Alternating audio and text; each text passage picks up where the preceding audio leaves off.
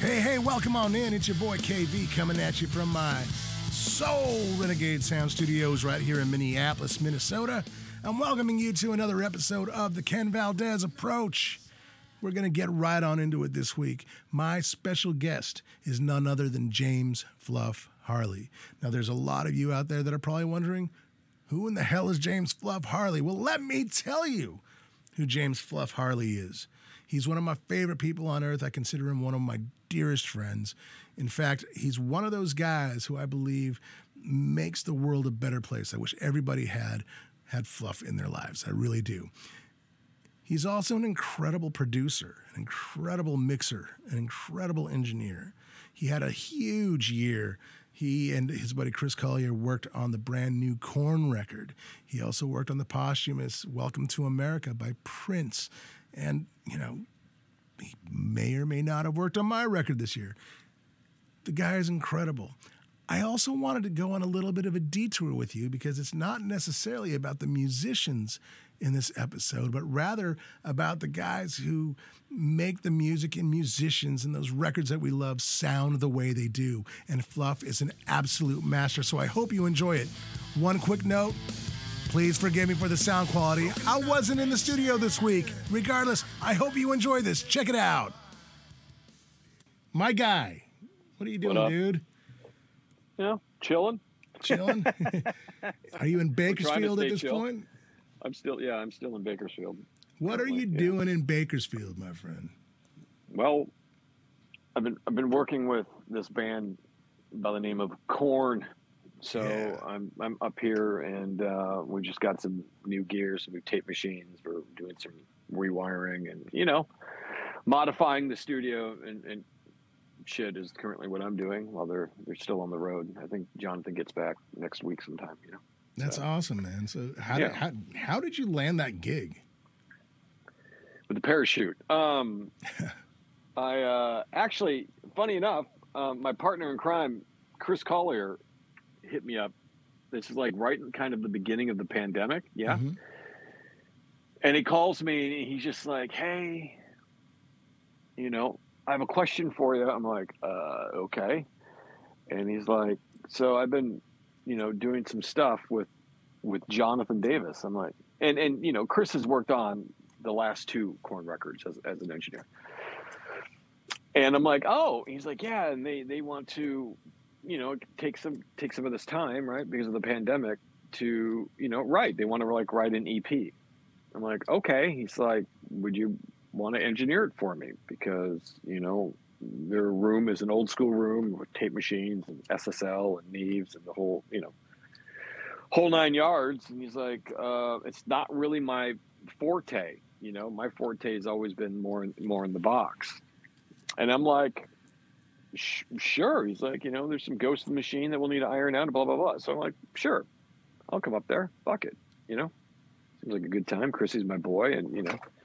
So I came up and I met Jonathan, and and we talked about some things. Um, you know, I remember Jonathan kind of being like, well, hopefully we get two songs written in two weeks. And I'm like, okay, you know, like I, that maybe that's the pace. I don't know. You know what I mean? Like everybody's different. In that two weeks, I think we crushed seven or eight, God. Which is like fucking unheard of. So, uh, you know, at that point, we came back and wrote some more. Just everything just started morphing, honestly, from writing an EP to possibly doing an EP to now we're writing an album to now we're just going to do a fucking record and like, and here we go.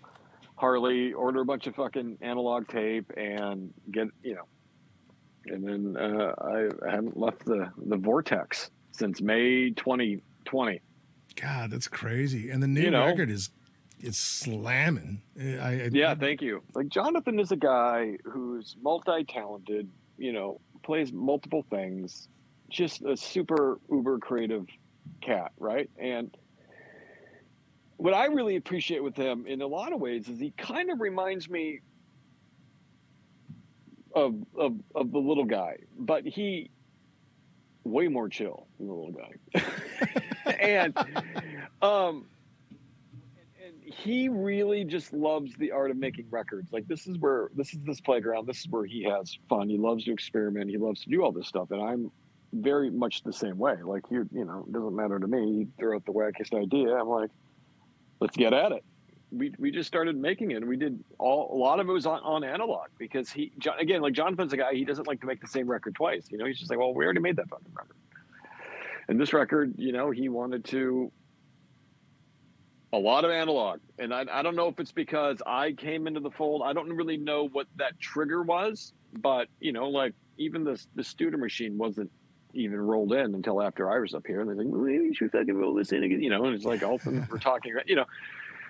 So maybe it's just me being around and him knowing that I, you know, make records like that or have made records like that in the past, a lot of records. Um, but yeah, I mean, we did a lot of analog and it was kind of a time consuming process of sorts, you know. Um, I mean, tape's very expensive and um, it took a, a lot of tape and there's a lot of budgets out there. like in indie budgets that that I mean that's literally like what we spent on tape, right? So Oh my god. Um the term and we had it written on the board tape on the console. It was just violent and ugly.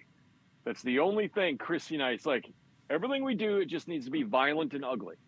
Nice. Right? Because we're just like we want it to sound homage, if you will, of you know, follow the leader issues, untouchables. Okay right? Like throw it back. And we that's basically how we made it with all the analog. Like we we only fixed shit that needed to get fixed. Like we didn't like record Ray on tape, dump him into fucking Pro Tools, and then grid him. Right. right? And a lot of it would be spot editing. We wouldn't like throw any like Ray's not onto a grid at all.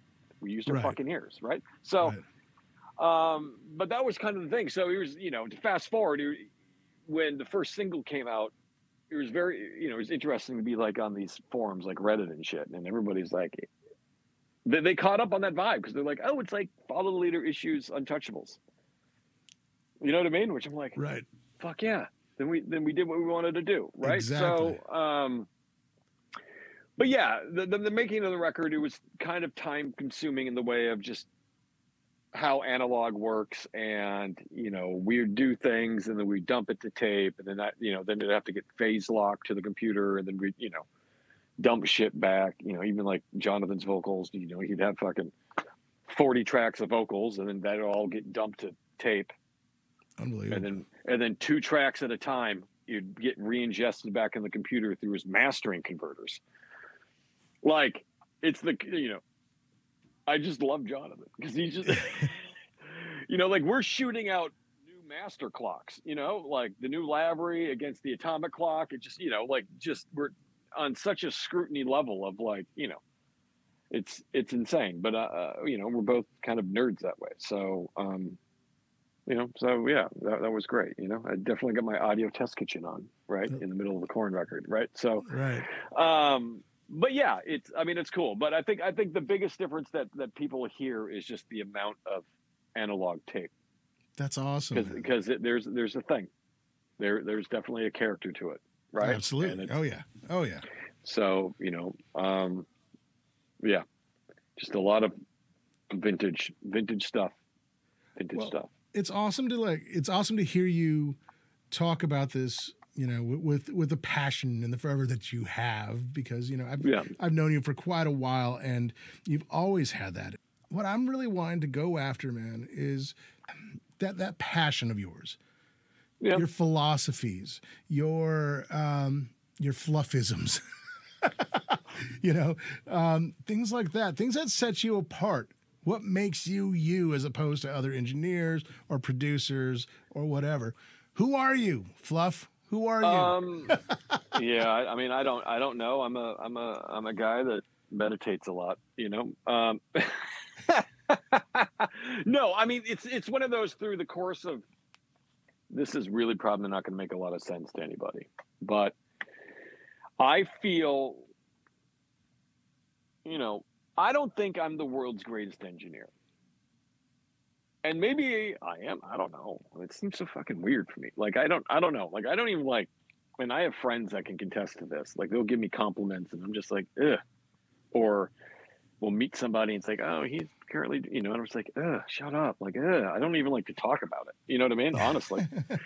um, but I look at myself as more so just like a, a, a facilitator, a creative facilitator. So, you know, if it's working with the little purple dude or working with Jonathan or with Korn or with Chrissy or with you, you know what I mean? Like, I mean, you can attest to this. It's just kind of like, what are we trying to do? Blah, blah, blah, blah, blah. And then taking the reins and just trying to get it to, to the finish line. Right. right. So again, it's like there are people that, you know, um, maybe Jonathan wants to do something, and there's some people in the room that are like, uh, you know, and I'm just like, well, you're spending more time trying to talk him out of it.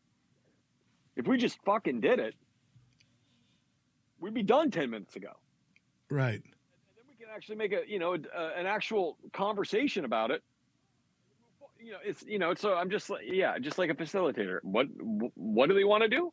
They want to do this. Here we go. Let's make right. it happen. Right. And I think just that attitude, right? Um, I think that just kind of keeps the creative energy going. Because, you know, like with the last Korn record, I mean, they've even said in interviews, like, this is the most fun they've had in a long time making a record. Right. Well, it's because you're there, man.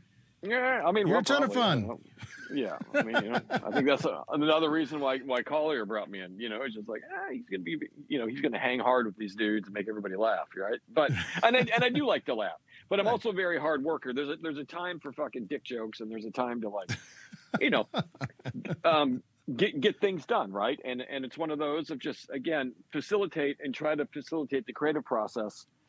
And I always try to stay you know step, steps ahead right you're always constantly reading the room and you're like listening and if they want something you know like if i hear something like for example of ray's talking about a song you know during the writing sessions that we worked on yesterday and this bridge part that we did like i'm already moving over to to that portion of the session and trying to find it with fucking headphones on while i'm muting the speakers and just like you mean this dude and they, right. you know what i mean it's like that shit that keeps it it keeps it flowing. Keeps it them keeps it in, in, their fucking yeah. It keeps it going. It keeps them in their zone, right? So I I tend you know I mean I think any dumb dumb can can get a kick drum sound, you know. So there you go. I think I think what, where I really excel is like I'm just a facilitator. I mean I, I think I'm a pretty good engineer too, right? But I I just think that like that's that's that's where I have it on a lot of people. I hear you. Ability to facilitate and what my interpretation of what that means is right? Right. So, um, and I mean, I think that's one of the things why the little dude liked me. Sure. Well, I mean, I kept of... him going. I kept him going. Like, fuck, dude, I had him going for months without having technical problems or, or, any type of stoppage or whatever. Right. I mean, even Rick, who was his P at the time, was out there. He's like, dude, we haven't, we've never gone this long yet. You know. So like, I had him like rolling. Right. So, I, and again, but it was just like, I'm the guy. I'm, I'm, you know, I just, I just facilitate, and I don't make it about me and you know Chrissy and Jonathan and all those guys can attest to that too. It's like I don't I don't like you know I'm not I'm not trying to get you know my my my name's plastered everywhere. Sure. Where there are people out there, there are people out there that quite frankly aren't that good that are really good on marketing themselves. Right. Where I'm kind of the opposite. And and Chrissy is the same way. That's where I think a lot of Chrissy and I work well together other than we're kind of like the yin to the yang you know, I cover his weaknesses and he covers my weaknesses. Like, I mean, we're definitely like puzzle piece together, which is great. But we have the same kind of philosophies. Like a lot of the marketing type stuff, honestly, we just don't care about. We're we're just two dudes that will keep our fucking heads down and be creative and just let the outcome do all the talking. You know, because there are definitely people out there that will just talk, talk, talk, talk, talk, and you're like, oh, God you know, whatever, right. whatever, whatever. And it's not saying that they don't have talent and they don't have a place, right? So, I mean, don't, don't get me wrong, but there's some out there where you're like, man, you're doing a lot of interviews for not doing shit. Right.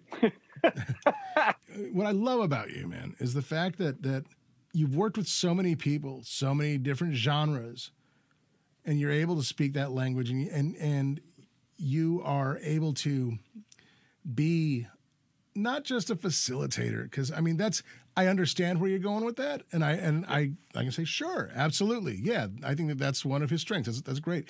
But dude, you're also a creative, you know, and this is something that that a lot of you guys may or may not know. At this point in time, I have this new record out called Saints and Sinners.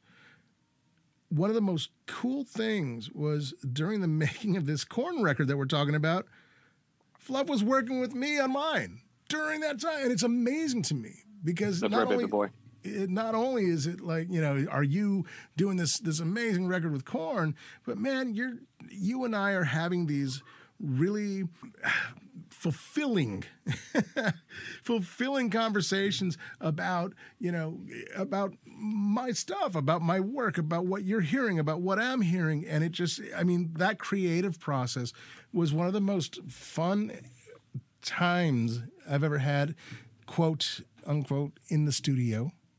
Because we were we were doing this uh, you know via mail but it felt like I was right there with you, man. And I loved that communication. It made me realize full on, you know, that, that you are a creative. So, yeah, I, I- I'd love to kind of dig into that a little bit more, if you will. Well, I just think that, you know, again, you know, I mean, some of it was just me facilitating, but I mean, you know, uh, to to me, engineering and production are, are so different different hats that need to be worn. You know, um, and and and you know, on on the on a production side, I get I guess I just feel like you're just trying to make each song the best it can be and try to make it as compelling right you know it- it's it's the whole adage of you want people to listen to it again right like when it gets done the idea would be that they want to listen to it immediately again right Right. Um, that's kind of what it was. You know, in, in your case, I just remember, you know, what I really loved about you and working with you was, you know, be like, hey, you know, we, we need this solo, or we need, can you re-sing this, or can you redo this this left guitar or whatever. You just you do it. Like like you know, some people again, but you come like I feel like you come from more like an, an old school like approach, and it's the approach that I'm really into because, you know, there there are people out there that will play a guitar track and then they'll fucking time it, and then they're just like, eh, and then they're flying parts around and try to make it fucking perfect, and by the time you get done with it, you're like, this is so lackluster that I ugh. like with you, it's like, hey, I I need I need this, and also to get another track in like fucking twenty minutes, and and you know, and it's like it might not be perfect and maybe there's a couple spots in there that i need to nudge around or whatever but the emotion and and the grease and the character and the vibe of what needs to happen is all there right like i mean there's a reason why the record feels the way it does and it's because you know you and i mean you and tucker and how you guys push and pull around each other Right. to be honest with you Thanks. and and and that type of synergy and what that means as a connection you know emotionally to like listeners right so um yeah i mean you know I, I mean again like on an engineering side it's a it's a whole different hat i'm i'm just trying to you know facilitate and and, and, keep the process going and you know chris and i have, have a really good relationship to where if if i'm really hearing something because i i don't just I don't overstep boundaries, right? I'm like that guy. Like I stay in my own fucking lane, right? Um, but if there is something that I'm hearing, you know, and there there was a couple times on the last record where I just I'd pull him aside and I'd run it by him, and he'd you know, mm, and then he'd hmm, and know, get on the talk back, and, he, then he would explain it, right? You know, Right. and then he'd get the band to do it or Ray to do it or, or whatever the case may be, you know. But it's something where you know we work so well together because it's just like that's your role, bro. Like you you you know. You tell me how you want it to kind of be or what we're trying to go for and then i will you know i'll i'll be i'll, I'll stay in my lane working on that and you you know like you know it's just like a team right? Like we don't need Yeah. two fucking producer guys in here. And and i'm totally happy like you know it's like fuck dude you you do that. I'll worry about this and fucking dumb analog tape and splicing shit and fucking, you know what i mean? Like because he, you know, Chrissy just doesn't give two shits about that shit, you know. Like, eh, I'm like, you want, you want me to show you this? Nah, you know. I'm like, ah, there you go. Well, you know, their own, you know what I mean. So, um, you know, there there are people out there. They're like, I don't know. It's it's hard to explain. There are people that I feel like there's a real type of connection and synergy in the studio and it, everything just clicks and the energy just feels great. Like you and i have that. Yes. chrissy and i have that. I have that with Korn you know it's just like and then there are times where for nothing you know where you're like man this ain't can't put a finger on why it's not working. Right. But it's like you know mayonnaise and peanut butter. You're like oof this ain't good you know? Yeah. That's a great analogy. you know what i mean? Where it's like and you can't really fault anybody other than it's just like mm, it's for whatever reason it's like like nothing's clicking nothing you know maybe it's just musical backgrounds or, or, or whatever or what they want to do it's not really your forte or you know because that's you know that that could always be difficult. You know the challenges are good because it forces you to think out of the box and i think there's a lot of benefit when you get forced to think out of the box but then there are times where you're like the type of record you want to make is not even close to what I do. Right. So I don't even know why you're looking at me to, unless you really want to just try something new and it's an open fucking palette. But like, you should be going over here because that person does more of what you're into. Right, right. You well, know. it's amazing to hear that, dude, because you you are are are quite versatile. And maybe that's, you know, I mean, maybe. like how you came up, right? I mean, um, yeah, maybe. for for those that, that that may or may not know, Fluff came up under uh, Tom Tucker, amazing, Yeah. legendary producer who is just the man, you know, and and, Yeah, and, and very much missed, and. Uh, you know, good old Tom Tucker, man. He uh, he worked on so many different styles of, Yeah, of records. Is really that how you became, you know, opened your ears enough or, or became versatile uh, within, you know, production and, and, and engineering? I mean, I'd say it probably had something to do with it, even if I was unaware of it at the time. You know, when you're when you're working on a, you know, singer songwriter or something from like Greg Brown or, or um, Bill Ramsey or Lucinda Williams or something like that to the Japanese, you know, Yumi or, you know, to Morris. You know, it's just like it's all over the place. To you, you know what I mean? Like that's how I first met you is through Tucker, Right, Right. So um, it's like he had tons of different things. You know, he, he had a pretty big, big bag of of knowledge within these different musical styles as far as like, well, we're doing this R and B. Well, this is what this needs to be like. Boom. It's like, oh, we're doing you know blues rock. That's what the, you know what I mean. Like he's like he knew those bags, right? Um, so I mean, I think some of that probably had to you know to do to to do with it. Again, not necessarily realizing it at the time, right? I mean, once when you're in the middle of it, you don't really realize what's becoming an influence or not. You know, I mean, I always knew what I listened to back in the day, which was a lot more of the rock stuff. You know, but I, think through through that and through the the Petersons and, and the Cubbies and Tuckers, you know, I think they opened my ear to start listening to other shit for sure. Right. You know, I mean, some of my favorite records are actually hip hop. Snoop Dogg, baby boy. There you go. There you Yeah. go. Briefly go into, I, I, I'd call it almost like your timeline. You know, with, with who you've who you've kind of worked with, who you know who stood out a little bit more for you. Because, dude, I'm just gonna throw this out here too. You had a killer year this last year.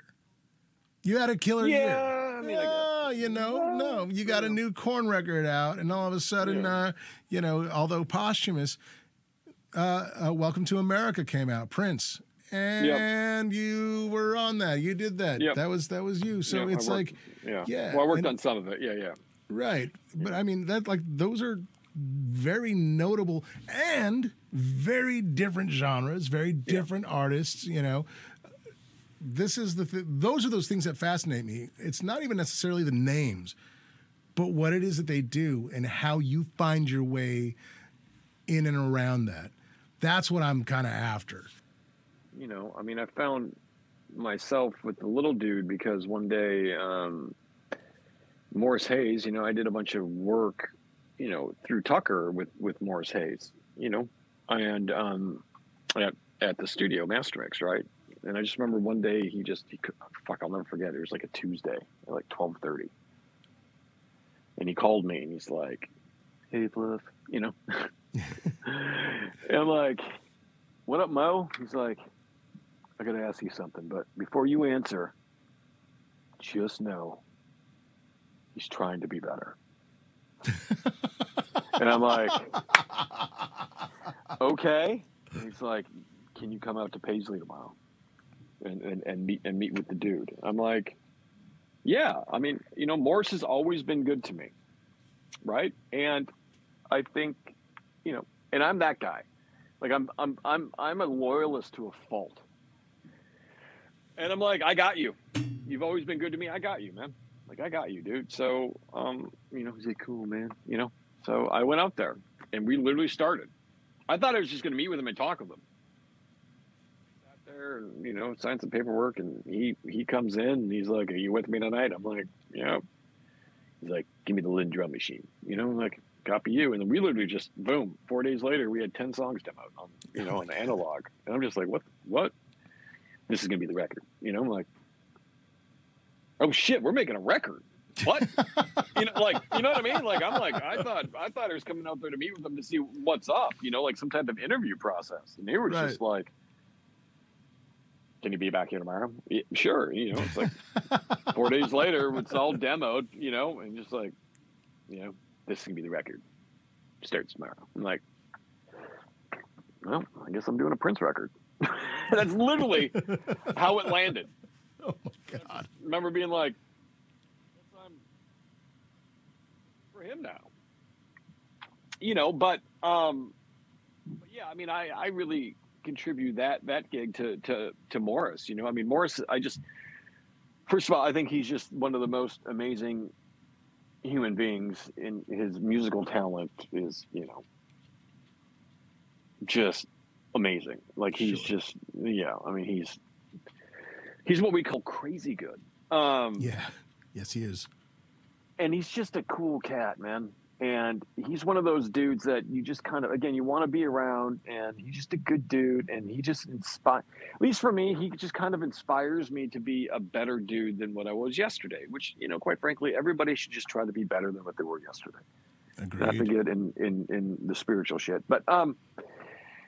So yeah, you know, kind of how I got it, and, I, and again, I think I got it because I think he just saw me with Tucker and how I worked with him, and you know the amount of effort and just on top of it I was with, with Tucker. I think you know when Morris would come down the studio and we'd be mixing stuff. I think you know, I think he just saw that. I think he just recognized that just like this dude can hang probably with with the dude.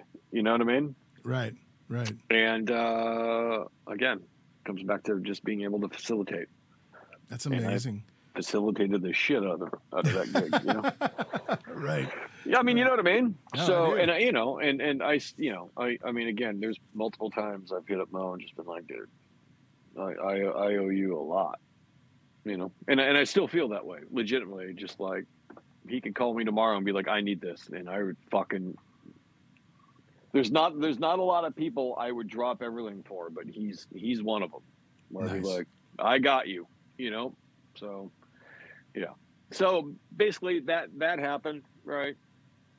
And then, uh, you know, I was I had some things happen in, in, in my world and some some deaths, um, right? And then the little guy kind of died as well. Obviously, um, everybody knows that, right? That's not new fucking news. Um, so then I ended up moving to Arizona with my wife, and at that point, my wife ended up moving to Tokyo to take care of her mom and be with her parents. And um, so I basically did nothing other than take a year off and fucking meditate, you know, by a fucking bodhi tree. And um,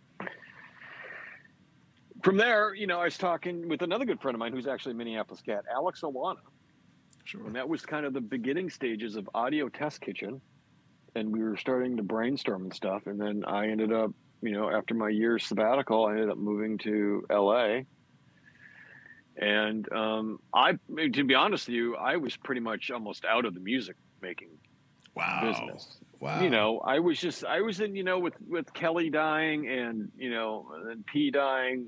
You know, six months after her. You know, I was just kind of in this weird.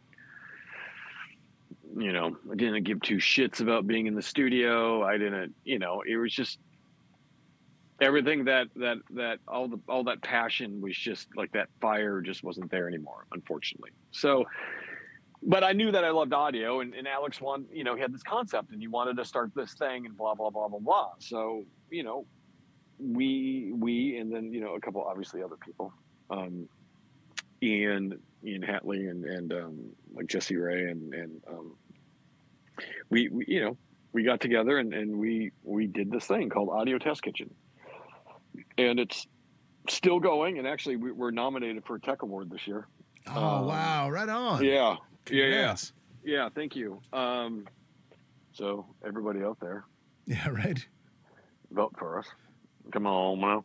And uh, so we got that we got that kicking, and and, and it's so funny because I think it was like the last NAMM, Chrissy came came out, and we had dinner and and we hung out and all this stuff, right? Chris Collier and I, and it was like through that, like I remember, like we were, um, I can't remember who I was talking to. I think it was my buddy Ryan Nelson, who works at um, Electro Voice, and he was asking me about Audio Test Kitchen because we just launched it right at that Right. NAMM, and um, I remember just, and I, I think that's the reason why Chrissy almost called me a because we were both like we, we good hangs him, between him and I. But but I think he was just kind of like, holy shit, the technical level that these guys are going at it, and that you know, because I was like leading the charge, right, as far as the engineering side of it. Sure. I think he was just kind of like, I remember there was a couple times at dinner at NAMM, he's just like, Jesus, you know.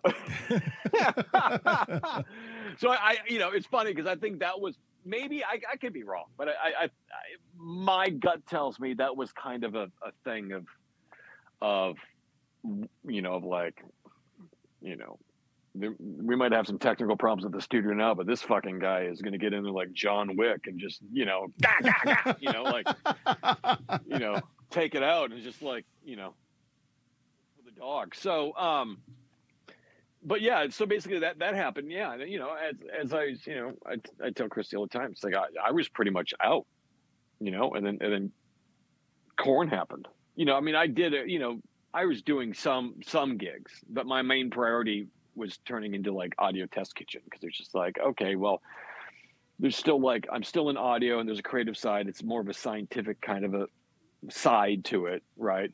Um, but I was totally I was totally into it, right? And then yeah, I think Chrissy called me and, and then I kind of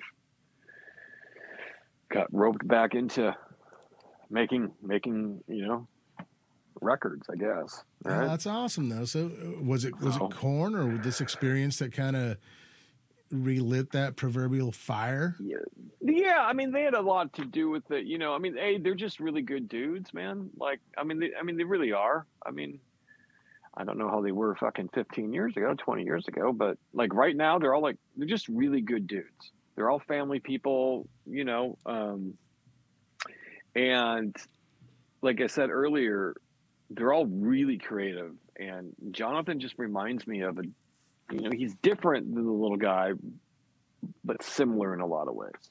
Interesting. Like jo- Jonathan is, you know, like the little guy is a creative beast. Like don't don't let anybody fool you. The dude is a creative monster, you know. Um, and Jonathan, in in a lot of ways, in the same way. And you know, and Jonathan's played me stuff like really poppy stuff or like you know EDM shit. You know, I mean, he, like he's got a lot of stuff that's different than Korn. And some of it, I'm just like, dude, you got to release that. Like, that's going to buy you another house. That song is Right. wicked good.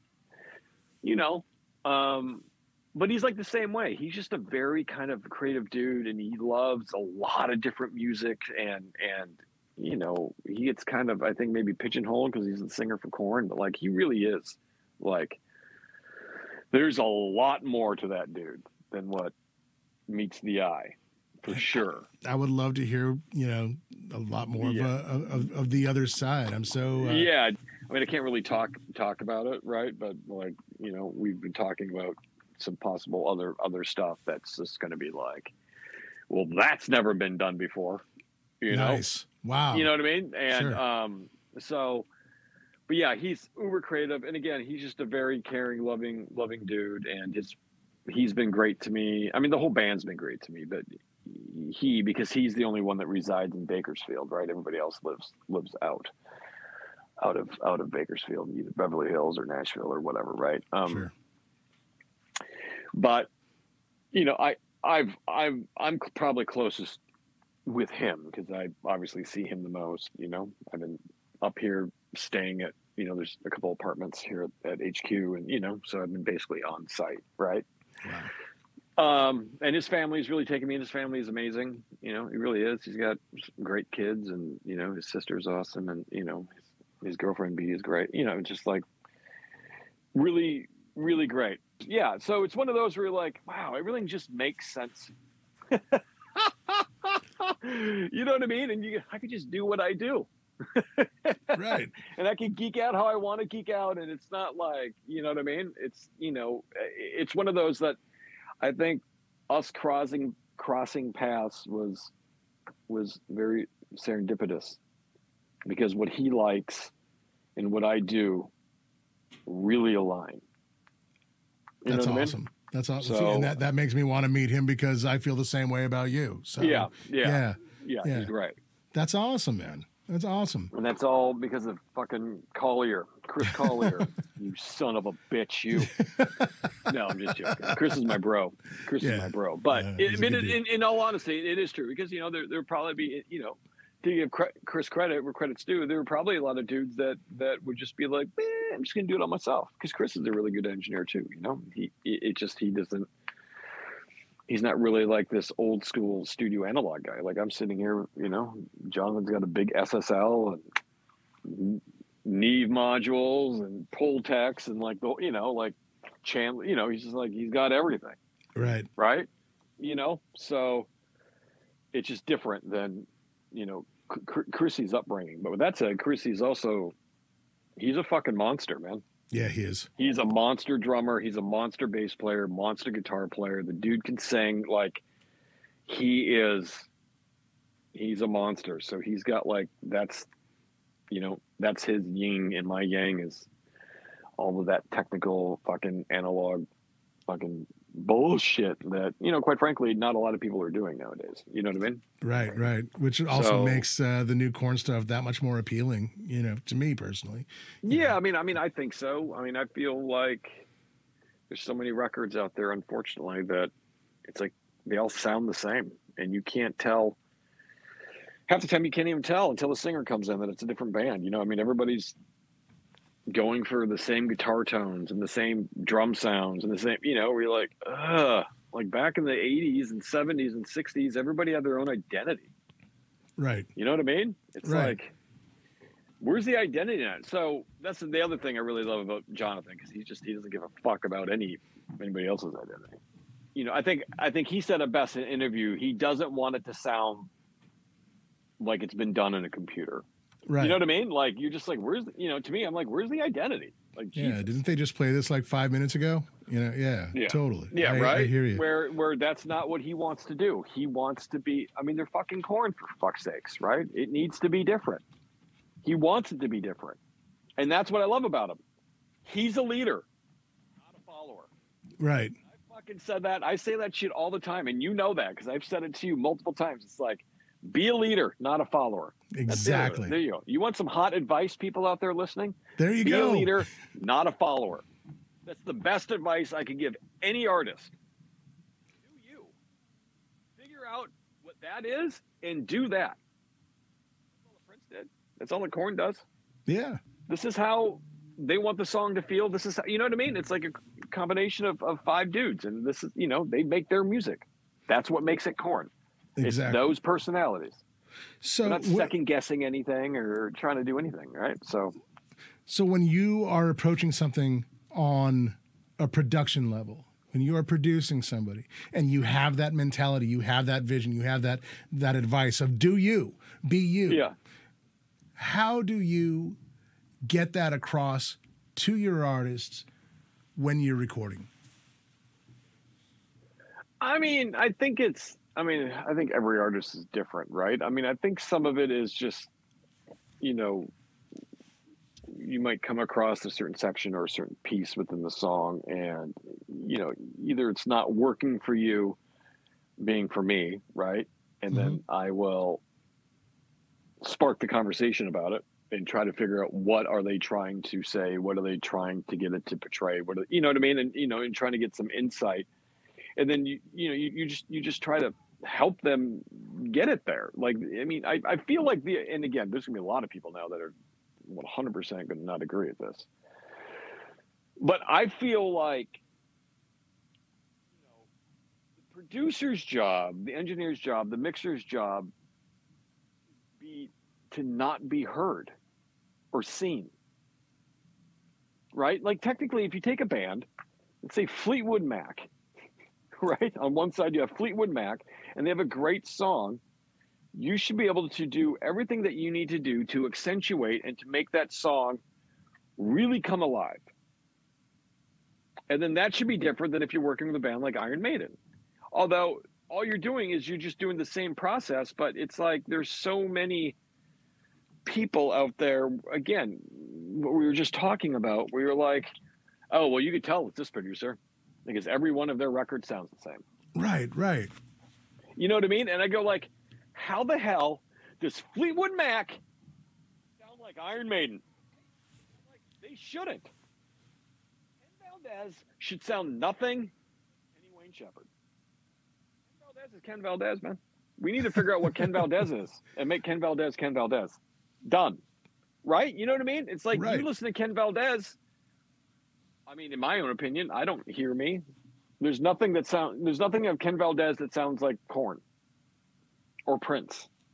I, th- I think that's that's another thing about me is like I, I don't think I've ever made the same record twice, and I've tried. That's Because There's a part of me that there's a part of me that goes, guys that can do that, fuck. And I've tried and I've failed. I'm like, ah, I don't know. I don't know how they do it, man. In all honesty, like I don't, I don't get that process, man. And, um, and kudos to them. There's part of me that goes kudos. Part of me goes the other side of that is like, I mean, are you really doing it service? Because could it be more if you took yourself and your stamp out of the out of the equation? Right, right. Could it be? I don't know. I mean, I guess that's up to for you know the the ear of the beholder, right? But um, you know, I don't know. That's just my own two cents. I mean, That's- can you imagine if the Beatles sounded just like the Stones? Right, exactly. Exactly. I mean, because that's the world we live in right now. I completely agree with you. And I guess Like, that's the other thing too though, right? I mean, technology has kind of come to this point where anybody can make a record. you know, just because you can doesn't mean you should be. You know what I mean? Exactly. Like, um, and again, it's like, I don't know. There, there- there, there are people out there that you know they could operate Pro Tools and they call themselves like an engineer, but I'm like, you're not really an.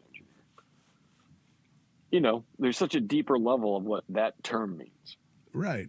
And this It's is like, what I, I was talking this- about. This is that artistry that I was talking about. Because it, Yeah. it, it does. It goes it goes so much deeper. And you you are an artist, my friend. Make no mistake about it. You know, Oh, thank you. That. facilitator, cool. Yeah. You're you're you're, you're an artist, man. There you go. are you're an artist, There brother. There, there you go.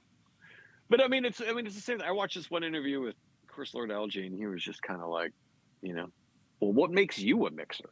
you know, I'm spending my whole career to get, you know what I mean? It's just like, what? You just because you can mix something in Pro Tools that that you know, and it's like, I mean, I think there are people out. I mean, again, it's that weird like they've opened the the the floodgates so people have that outlet, and I think some of those people should be heard Yes. There's a lot of people that shouldn't shouldn't be heard and there's a lot of people that aren't doing their homework there's a lot of people that don't know on an like on an engineering level why something is the way it is or or you know what I mean? Like phase or you know what makes this compressor sound this way compared Right. to you know like like you know they're just like oh I'll just stick a gazillion plugins on it until it's doing something I like. Right? You're like, well, that's not okay.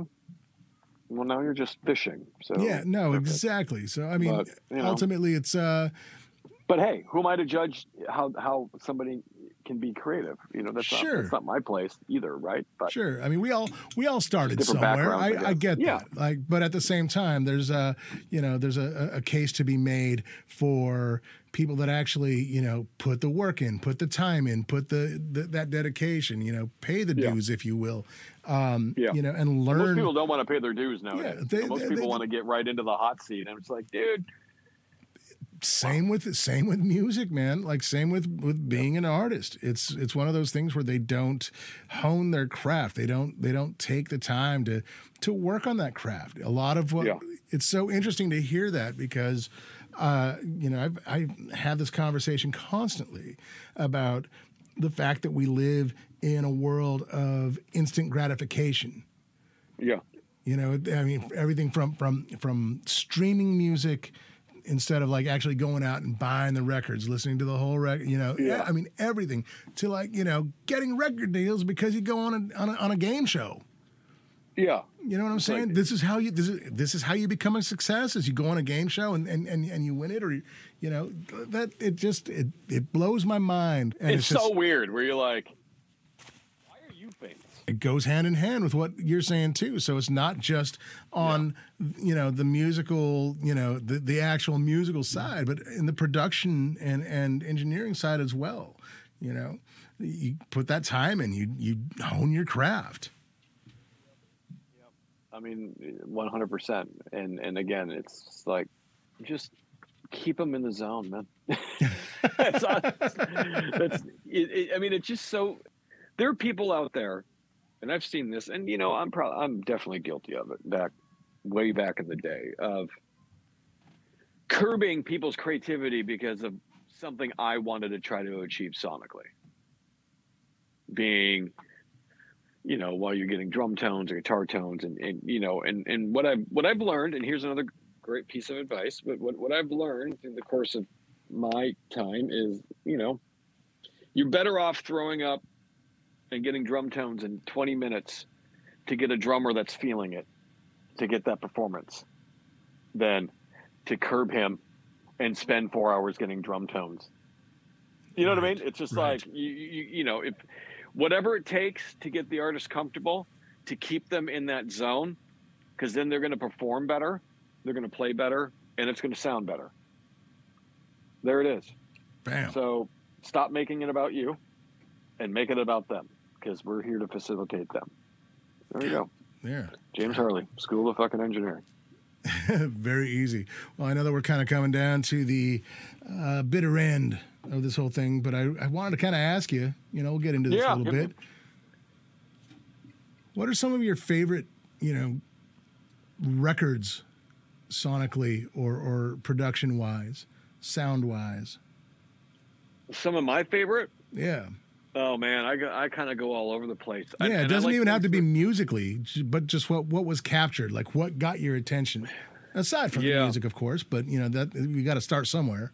Well, I'm I'm I'm a guy that like I tend to like buy records from people that I I like. So I'm a huge like Randy Staub fan. You know, I think he did this.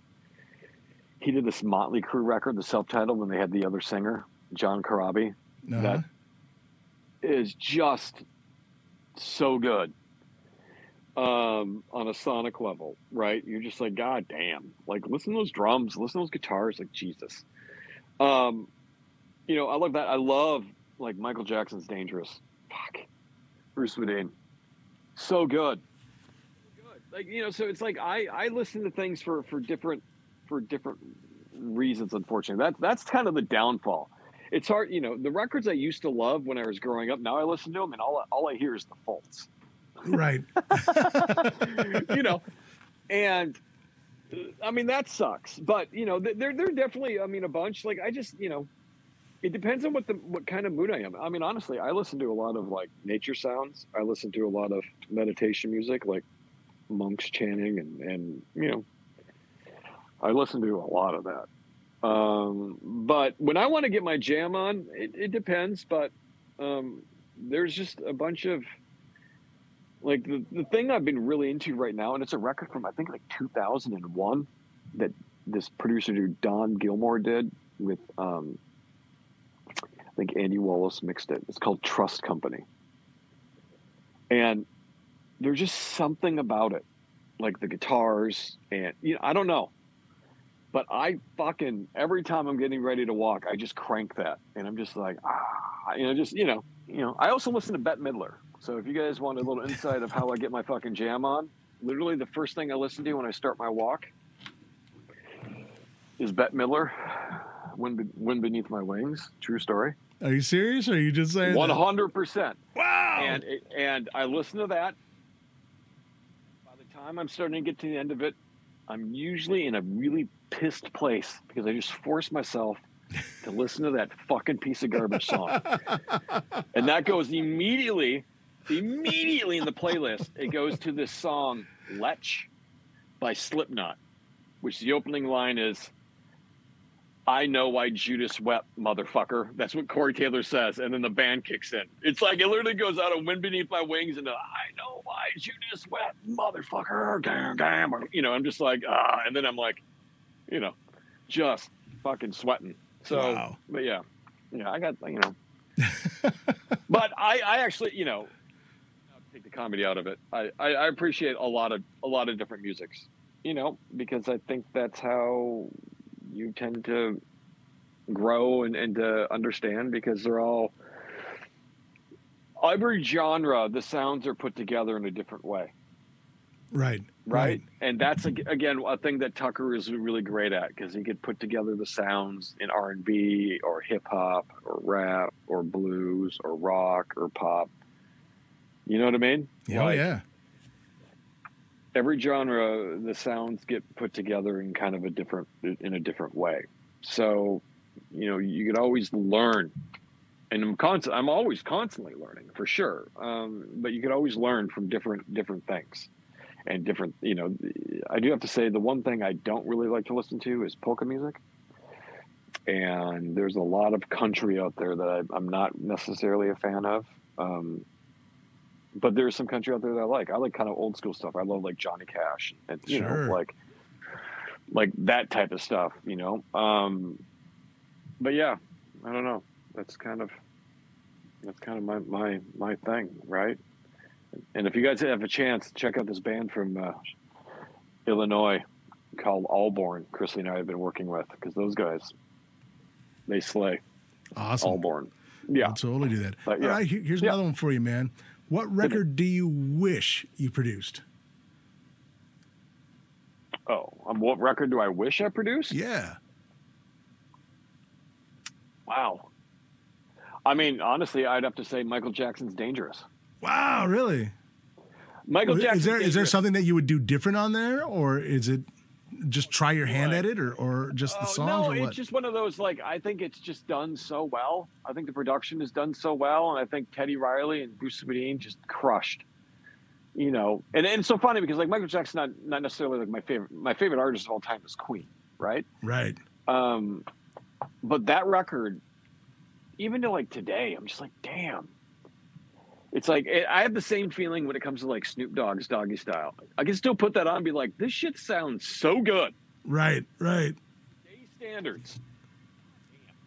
Damn. That was all- I think I believe I could be wrong, but I believe that was all done old school on analog, and you know what I mean. Like, but yeah, Michael Michael Jackson's dangerous because I mean I'm a huge Bruce Swedien fan, and I just think that that record still sounds amazing, and just the ear candy, and just the things that you know they have like they put like light fixtures vibrating in, in I think it's song two Oh, where like it, yeah yeah i think it hits in the pre-chorus and like it, and, and it's just one of those where you swear to god when you crank it in your car it's your car that's rattling it's like that type of shit where you're going like this shit is so deep that shit in there to like fucking trick the brain of like the shit's fucking shaking oh man.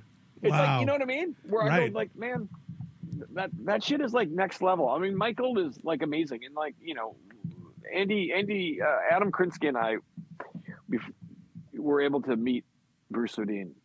You know, um, and I I just remember him saying that like Michael never sang flat or sharp. And and if he needed to punch something in, he would just do a whole nother take of the whole song. Oh Like, my gosh. Wow. You know, yeah. Bruce was talking about it. He's just like, you know, like Billie Jean. I think the story is Billie Jean, and they were he did like ninety nine takes, and they were comping. You know, and I- and I think here's Quincy that came in and was just like, well, let me hear what you got, and he like listened to what they had. And he's like, all right, play me take two, and they played down take two as the entirety, and that's like that's the one we're using. That's amazing. That's amazing. Yeah. man. Yeah, I, I'm I'm almost sure it's Billie Jean, but yeah, it's just that that type of stuff where you're going like that's that that's the talent, and that's the other thing I feel like people lose sight of is like the talent happens. I mean, you can't you know can't see me right now, but I'm pointing into the fucking performance area of the studio. Right. That's where the talent happens, man. The talent isn't not necessarily happening in the control room. Like that's where we're you know we're capturing that. Like that's and I think that's been lost, you know, because a lot of it now is it's the talent in the control room, Wow. you know. And, and again, I think that's what separates the men from the boys, the, the women from the girls, and um, you know, when you find a real band that has that, or an artist, I should say, that's got that type of synergy, record making has become somewhat easier because you're not trying to create that identity. That identity is already there. You're Right. just trying to capture it without fucking it up. Yeah, that's awesome. That's awesome. These are these are the fluffisms that I love, man. Right? Yes, You know, yes, it's like- absolutely. yeah. All right, here's I one got more. to stay for, out of the way, you know. Yeah. here's one more for you. Who would you like to produce? Any artist. Let's do. let- We'll we'll go there. We'll go one living, one dead. Let's go. Let's go two artists then. Yeah, it would be Queen. Sure, Hands down. Queen. For the dead artist. For the living artist, who would I love to like work with right now? That I'm currently not working with? Yeah. Hmm. Uh, actually, you know, I think. Oh, actually, I, I have two. Can I say two? Yeah. I, I, I I'm a I really like Pink. Wow. You know? okay. Cool. Sure. Um, I just think I just think that she's great, right? Um, I think Pink is just great. Um, actually, I got three, Go all for it. different genres though. Do so it. one would be Pink. Um, one would be Eminem Wow. Okay. because I'm a I'm a huge Eminem fan. Um, yeah, I just yeah, and I don't know if it's because it's Eminem or if it's just because I'm just a huge fan of Dre. There you go. Right. but I, I I do enjoy the majority of his body of work, and then the other the other artist, it's a rock, and I I mean I would just love, and it's never going to happen, but I would just love to work with Iron Maiden. Dude. Yes. Like, I I mean, dude, work with Bruce. Oh, fucking kidding me right now? But th- those those would be um, the, the three. That's but awesome. I don't know if those will ever happen. I'm I'm totally uh, happy to be working with Jonathan Davis and the boys Yeah. There you go. Right. because they, they they are uber creative and it's and it's really it's really magical. Chances be- are be- those guys would probably want to work with Iron Maiden too. So Yeah, well, I mean, probably right. Fuck, it's Iron Maiden. You know what I mean? So exactly, exactly, dude. All right. So before we go, I have one request. yeah, you have you have the coolest of the cool. Give me a Prince story. I know that you keep some for yourself, but one that you'd like to share. uh, did I ever tell you the time where he was constantly making me cookies? Did I ever tell you that story? No. So we were working one night. I mean, it was just, Sorry. It was just no. I mean, it was it was. He's got a really he had a really good sense of humor, right? I mean, he was. You really had to be on your A game with him, right? And and you know, there's a lot of pressure I put on myself that wasn't necessarily coming from him as well. But, one time, he left, and he and he comes back in, and it's probably like two o'clock in the morning, right? And I'm just exhausted and I'm sitting there just doing my thing and and he walks up, you know, and he's not really a big guy. I don't think people realize what that means, I guess is the nicest way of putting it. But he comes up behind me and he's like right in my ear. And you can't hear him walking around because he's quiet like a mouse, right? and he's just right there. And he just gets down in, into my ear. He's like, Would you like some cookies? And I'm like, kind of startled, like, What's that? And I look over and he's just, he's like right there. I'm just like, What's that? He's like, Would, would you like some cookies? I'm like, Sure, I'd love some cookies. It's Like two thirty in the morning. Fuck it. Yeah, cookies. One hundred percent. Make yeah, I love some. Thank you. He's like, cool. And like, you know, walks out. I continue doing what I'm doing, and it's just like time's going by, and I'm just like, oh, well, whatever. You know what I mean? Because you just there, there are times where there's a lot of times where I'd be like, what the hell? but then all of a sudden I got this knock, and I remember turning around and I'm like, you know, on the far side of Studio A compared to where the door entrance is. I turned around and there is Bria, who I've never met yet. At the time, was like his girl, right? And she's just sitting there with this plate of like 35 chocolate chip cookies and this massive Fiji water. And she's just like, like wearing this red like Grammy gown, right? At this point now, it's like four o'clock in the morning, and she's like, uh, he said that he wanted some cookies. You know, I'm like, I'm just staring at her like, who are you? Like, wh- what? like, what is happening right now? She comes in and she sets them on the console and gives me the water. Here you go. I'm like, thank, thank you. Right. And she leaves. I'm like, what? What is happening?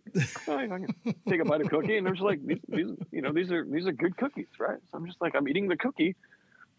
And all of a sudden he shows back up I didn't even notice him. He's just like behind me. All of a sudden, I see this hand.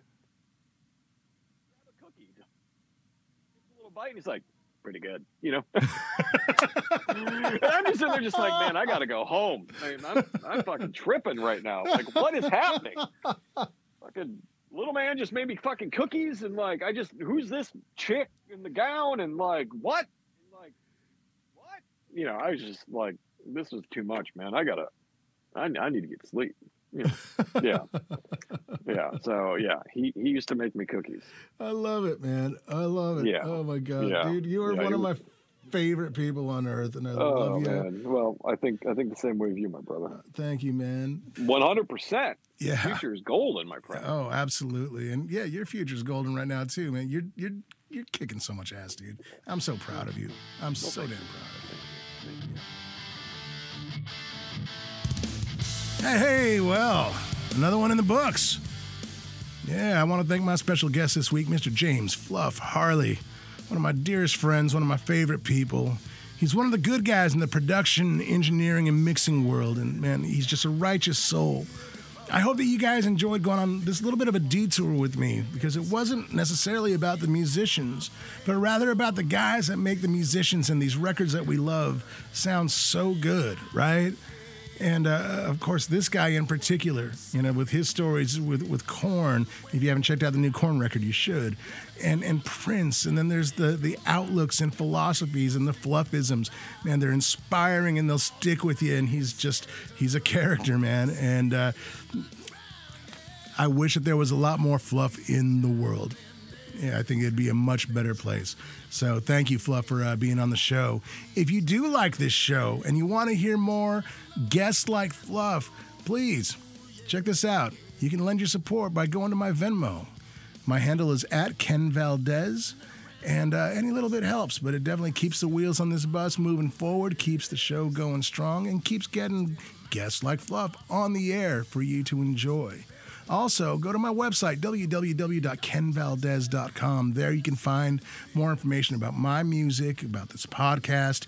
You can also find me on my socials there. There's links there Facebook, Instagram, Twitter, all that good stuff. So find me there. And uh, I guess until next time, right? Be good to each other. Take care of one another. Bye bye.